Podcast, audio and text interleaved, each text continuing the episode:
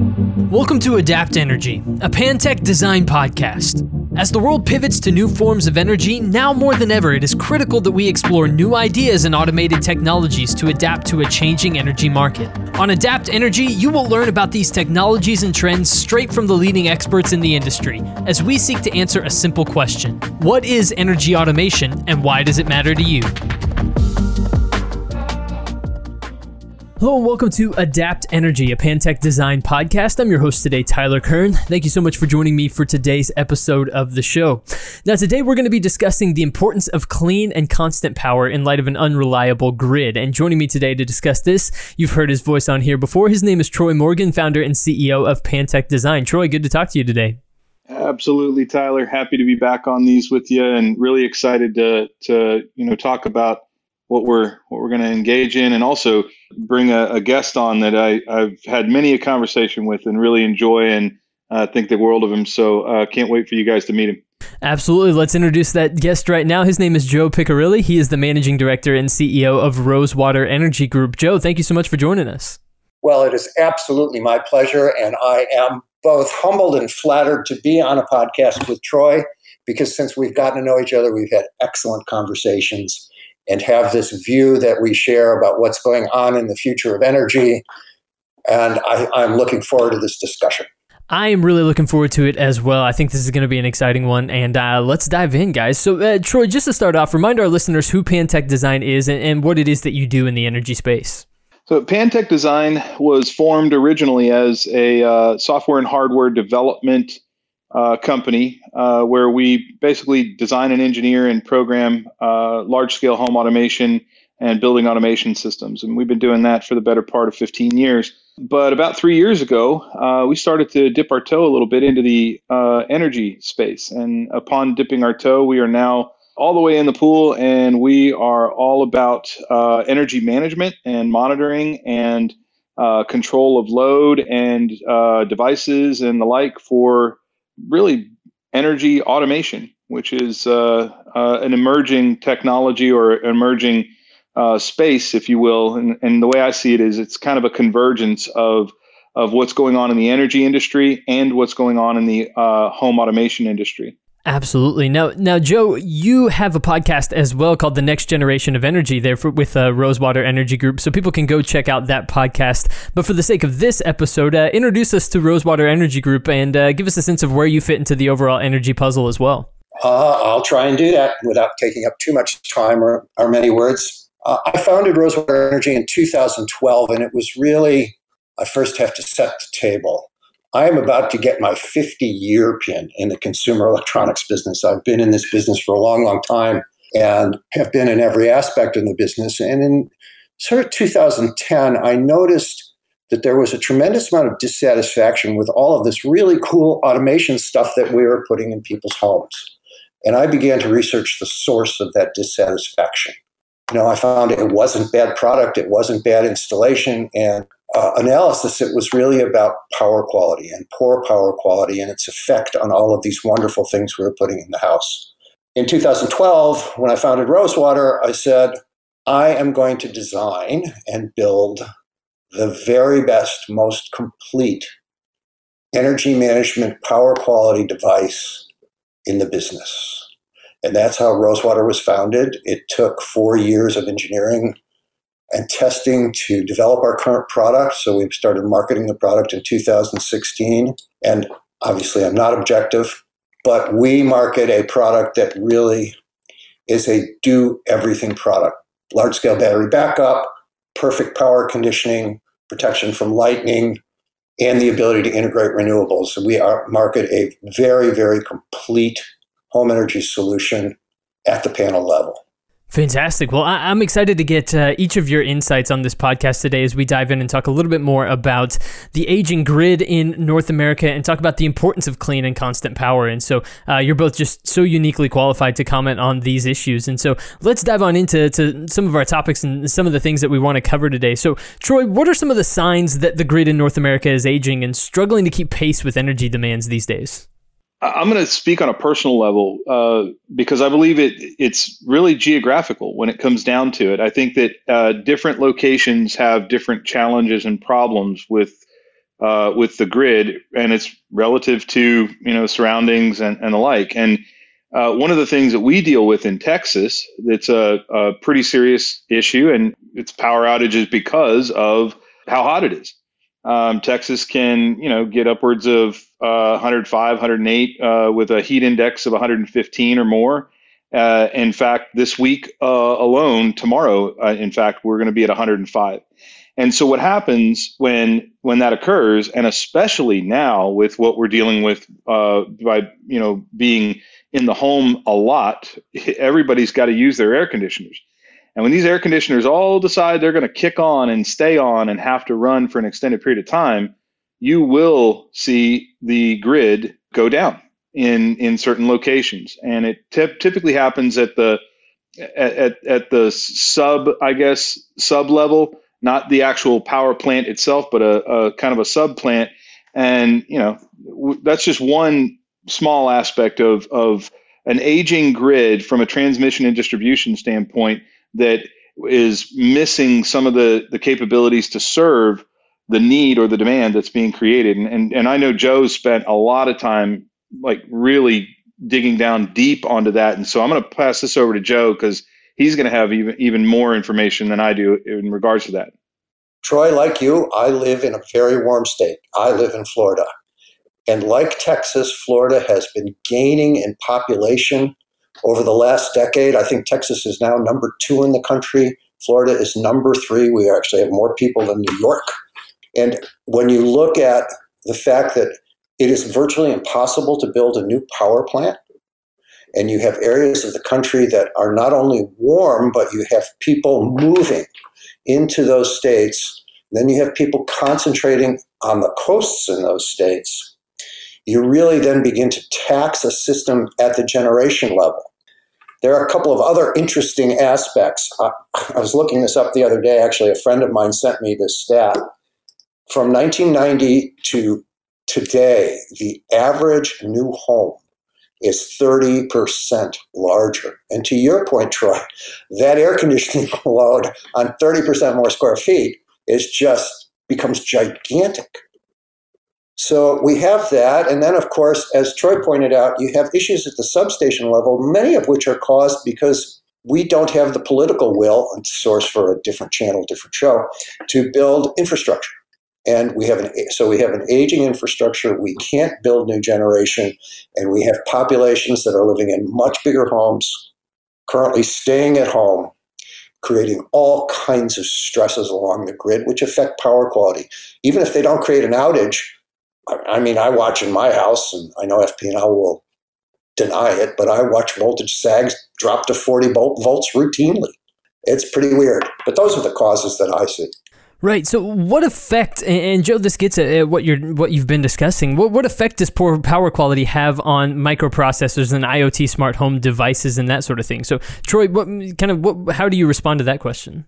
Oh, it's got a tremendous effect. Um, in, in fact, one of the one of the things most people don't understand about power is uh, that devices can operate when they are being improperly powered. Uh, it's not like they just shut off when they're being improperly powered. They can be getting dirty power.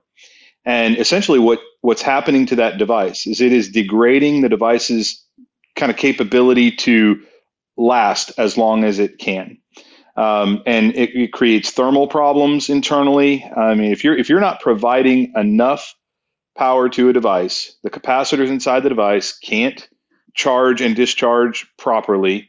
Um, and every little component that makes up the device is getting stressed by virtue of having to do its job under duress. And that stress is going to degrade the uh, device's ability to last as long as it maybe was intended to, to last. Uh, so that that's just one small small thing. Um, there's there's a lot more that goes into that uh, when you start looking at, you know, we looking at low voltage maybe situations where we're not powering a device properly, but you can also hit it with too much, right? And and now you've got another problem, and you've got you're stressing the device in a different way. So that that that's one piece of it. But you know, one of the things that Joe's been doing for so many years is, you know, how he's got this innate understanding of what good clean power does to to devices and what dirty power does as well. So, Joe, I know you've done a ton of looking at that. Um, I'd like to hear more from you about about that. Uh, it, it has been sort of my passion of in the last almost decade and, and looking at the effect on microprocessors in the home, particularly as we proliferate. Uh, Troy, you and I have seen this growth of microprocessors doing everything locking doors, shades, uh, environmental control, voice controls. Everything requires microprocessors these days. And as the environment for microprocessors is, co- is compromised, and as, as Troy correctly pointed out, the longevity and reliability of those microprocessors are compromised. But you also have to think about microprocessors in terms of what happens. They operate very quickly because we are feeding tons of data across the network. And like anything else, if they are out of their comfort zone, they begin to slow. You know, all of a sudden they don't have the processing power, or for a very, very short increment of time, they may lose a data packet.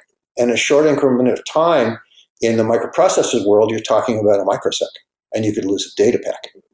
And all of a sudden, you lose a data packet. Now, oh my God, I'm going to react incorrectly, or I'm going to lock up.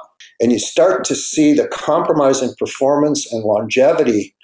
And then in the long run, I mean, we have created all of these devices and we've, we've worked so hard at doing this for ultimately client satisfaction. You know, our clients the end user, the homeowner, buys all of these things to create a lifestyle. And what happens when these microprocessors become compromised is the client satisfaction becomes severely compromised. And because you can't see power, no one blames the utility. They look at it and say, well, you know, the device must be bad or the technology must not be ready, and they couldn't be further from the truth. So it, it really has a, a, detrimental and cascading effect on client satisfaction for all this great technology and everything it can do. I want to toss an analogy out there for a second to support what, what Joe's talking about there, because I, I think a lot of people understand cars, uh, at least most people do, and how they run and, and the like. And if you could imagine uh, these customers that, that Joe's talking about, our customers, they're, they're spending – uh, hundreds and hundreds of thousands of dollars on on devices. And it's no different than a customer going to the Ferrari dealership and buying a $350,000 Ferrari, parking it in the garage and oohing and on over it, and then getting out and driving it and putting 80 octane gas in it. What do you think that Ferrari is going to do when hmm. it's getting improper gas? It is going to run terribly. It's going to cause the equipment to fail. Uh, it's there's going to be all kinds of problems. And so it's very, very much like that. You know, if you're going to feed, it's foundational to all of these devices, all these microprocessors, and all these things. Good power is a foundation. It is literally like you, you feed dirty power to devices. You're you're you're building the house on sand. That's the foundation is sand, and you everybody knows that ain't going to work. So you've got to have a good foundation and a solid foundation, and power is really where that foundation is. That's what's going to make a device die early or last forever. You know, Troy, that's a that's a really good point. As you guys were were describing um, the effects of um, uh, uh, of dirty energy and, and, and dirty power and what you were what you were describing. It, what what I kept thinking about was you know if I were to eat uh, nothing but fast food and then try to go out on a run or something like that, my you know my my performance would definitely be degraded at that point, right? And, and so that that that was the analogy I had in my mind as you were describing this was um, if if you eat really poorly but then try to go out and perform athletic activities, you're not going to be able to perform at, at your peak at your optimum level, right? And so, uh, but no, I think that that was a great way well said, Tyler. I think that's pretty good, Tyler. I might have to steal it. Go for it. Go for it.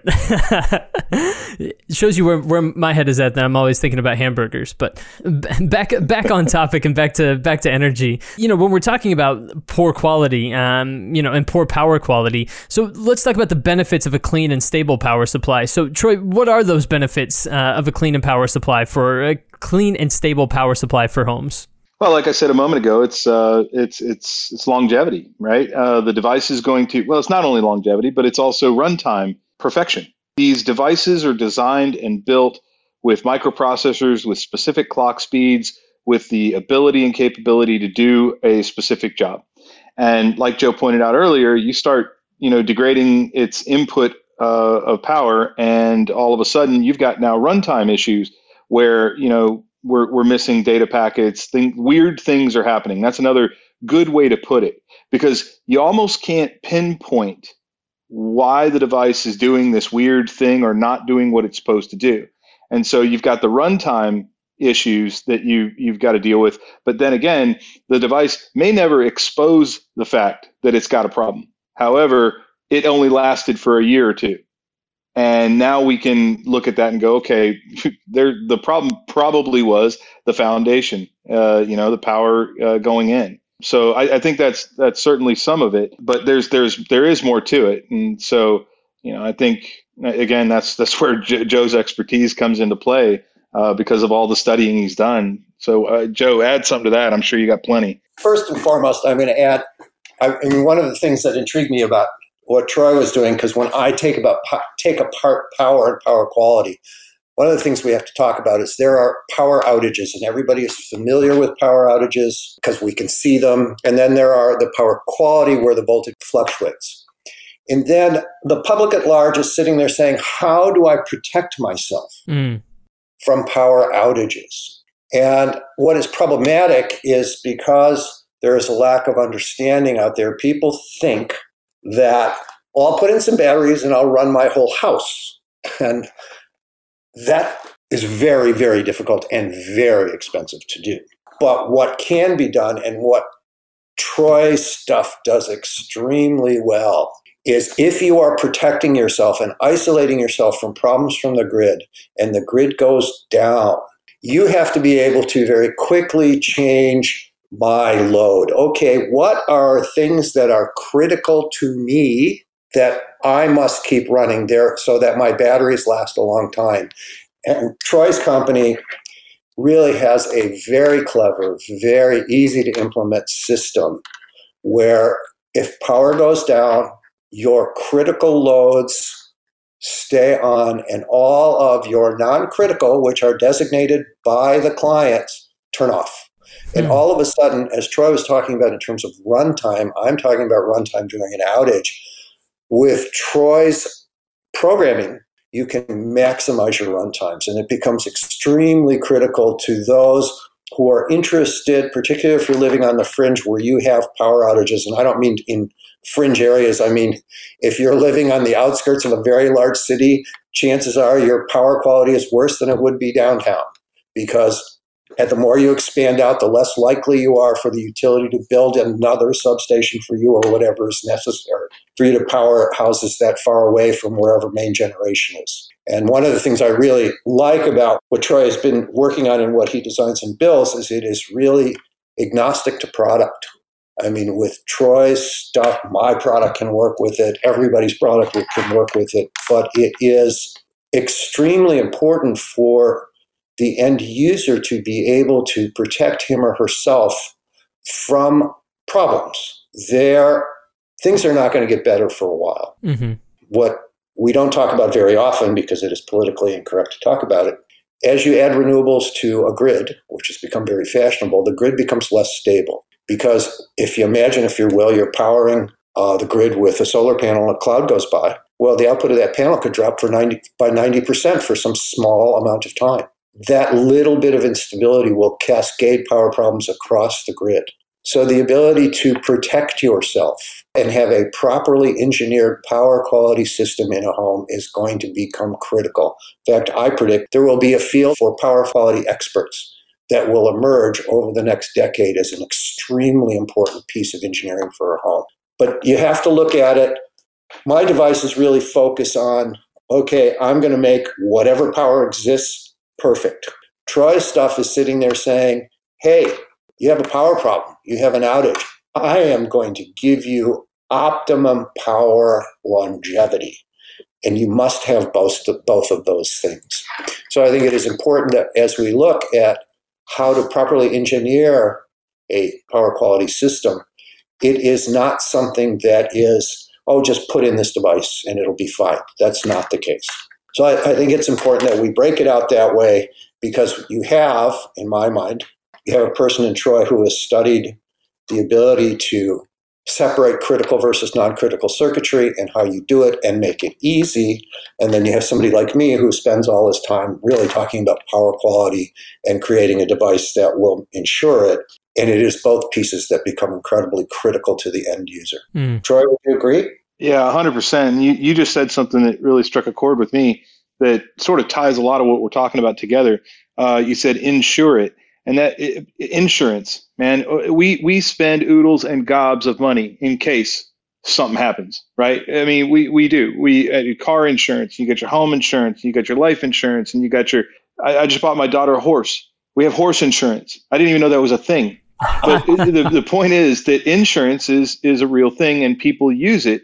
This essentially, what we're really discussing here is like it's power insurance. It's it's insurance for the lifestyle of an end user or homeowner or whatever and if we're if we're doing right by them you know like joe was saying you know if we're engineering these things properly we're doing right by the customer we're putting the customer in the best possible position to deal with whatever comes their way with regard to power whether it's a cloud going over whether it's a, uh, an outage whether it's severe weather wind fire you name it all these things start affecting power and they've got all this expensive stuff in their house and all of a sudden they're having problems with devices and, and, and the like because of brownouts and whatnot.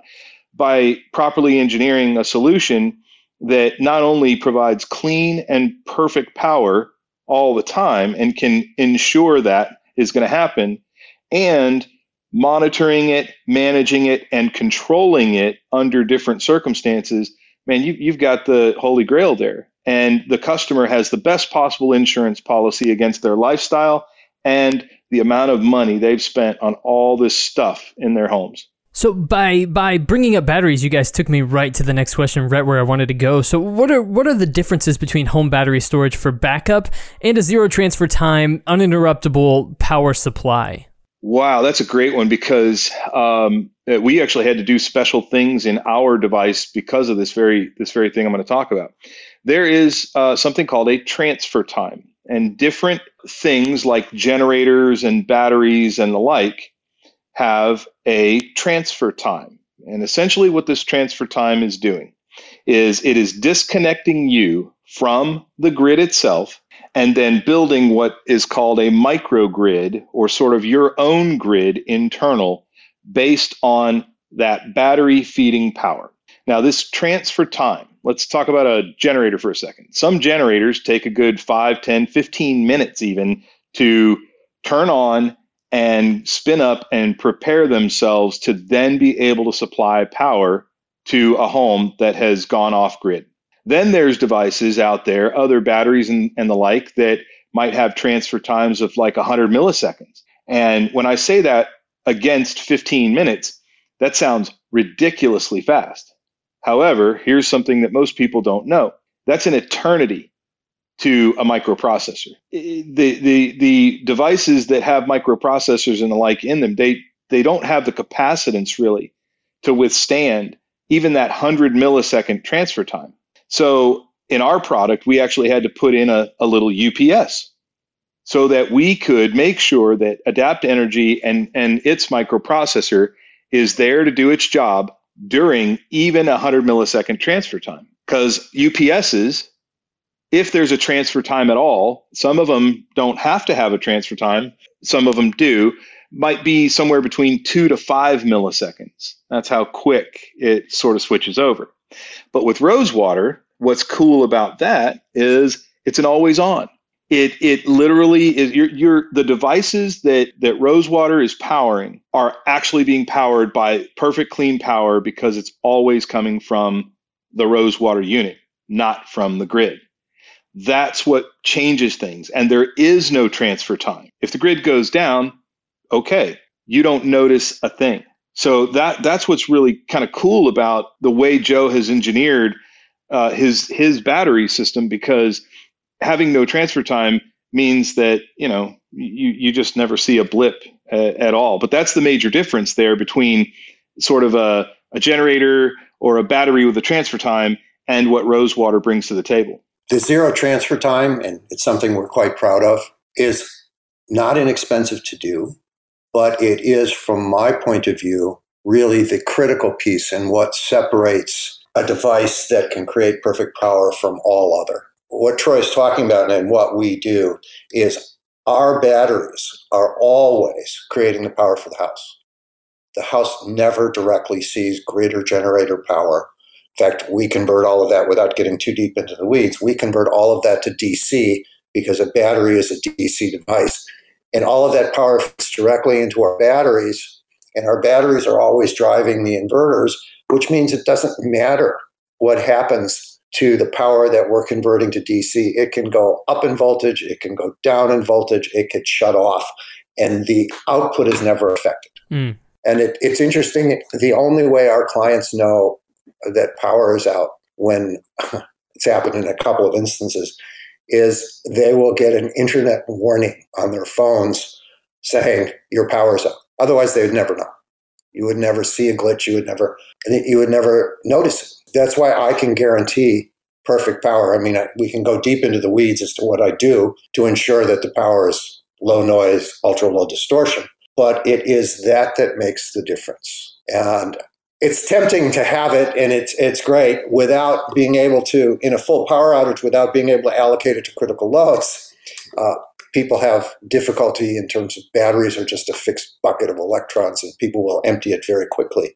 So that's what makes the marriage of our kinds of our two products, mine and Troy's, so important in the long run from listening to you guys, I, I want to throw out a hypothetical um, for you all to, to discuss. But let's say let's say that Troy and Joe are put in charge of solving uh, solving North America's energy problems. Um, this this might go way too wide and, and, and, way too deep. But but you know what what sorts of things do you think um, need to be done, and, and, how do we combat this issue in the future? And and what sorts of things do you guys think are are parts of the solution moving forward? I think one of the first ones is is wrangling renewables. I, I, think renewables are fantastic, you know, solar and wind and the like. But the problem we have with renewables right now, and Joe touched on it earlier, is that they're dirty, right? They they don't produce a perfectly clean, you know, sine wave of power. They did they're not 60 hertz perfect and all that. It just that can't happen. And so you take that and start dumping that onto the grid.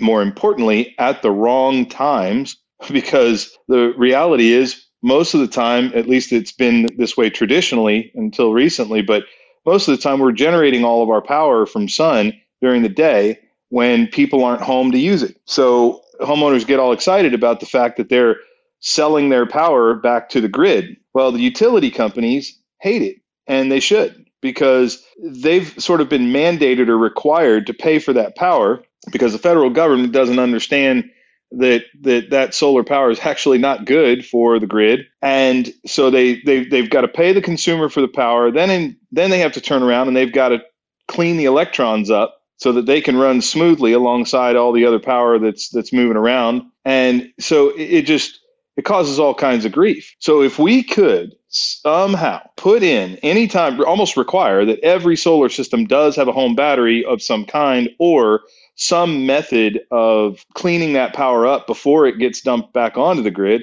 that's a, that's a start in in helping not only the consumer but also helping the utility companies and and the like. And then you you start taking what Joe and I do and putting that into people's homes. That changes the game dramatically because now we're we're properly managing power See, we're properly using the clean power that we not only can generate, but we can store and we can sort of use it at the right time and then maybe never even need to put power that we've generated personally from solar or wind or whatever back onto the grid. And when you start doing that, you're de stressing the grid. The requirement on the utility companies is lower. And furthermore, they're not going to have to be building additional power plants and peaker plants or spinning up peaker plants that are typically petroleum based, which adds more emissions to our overall footprint in the world.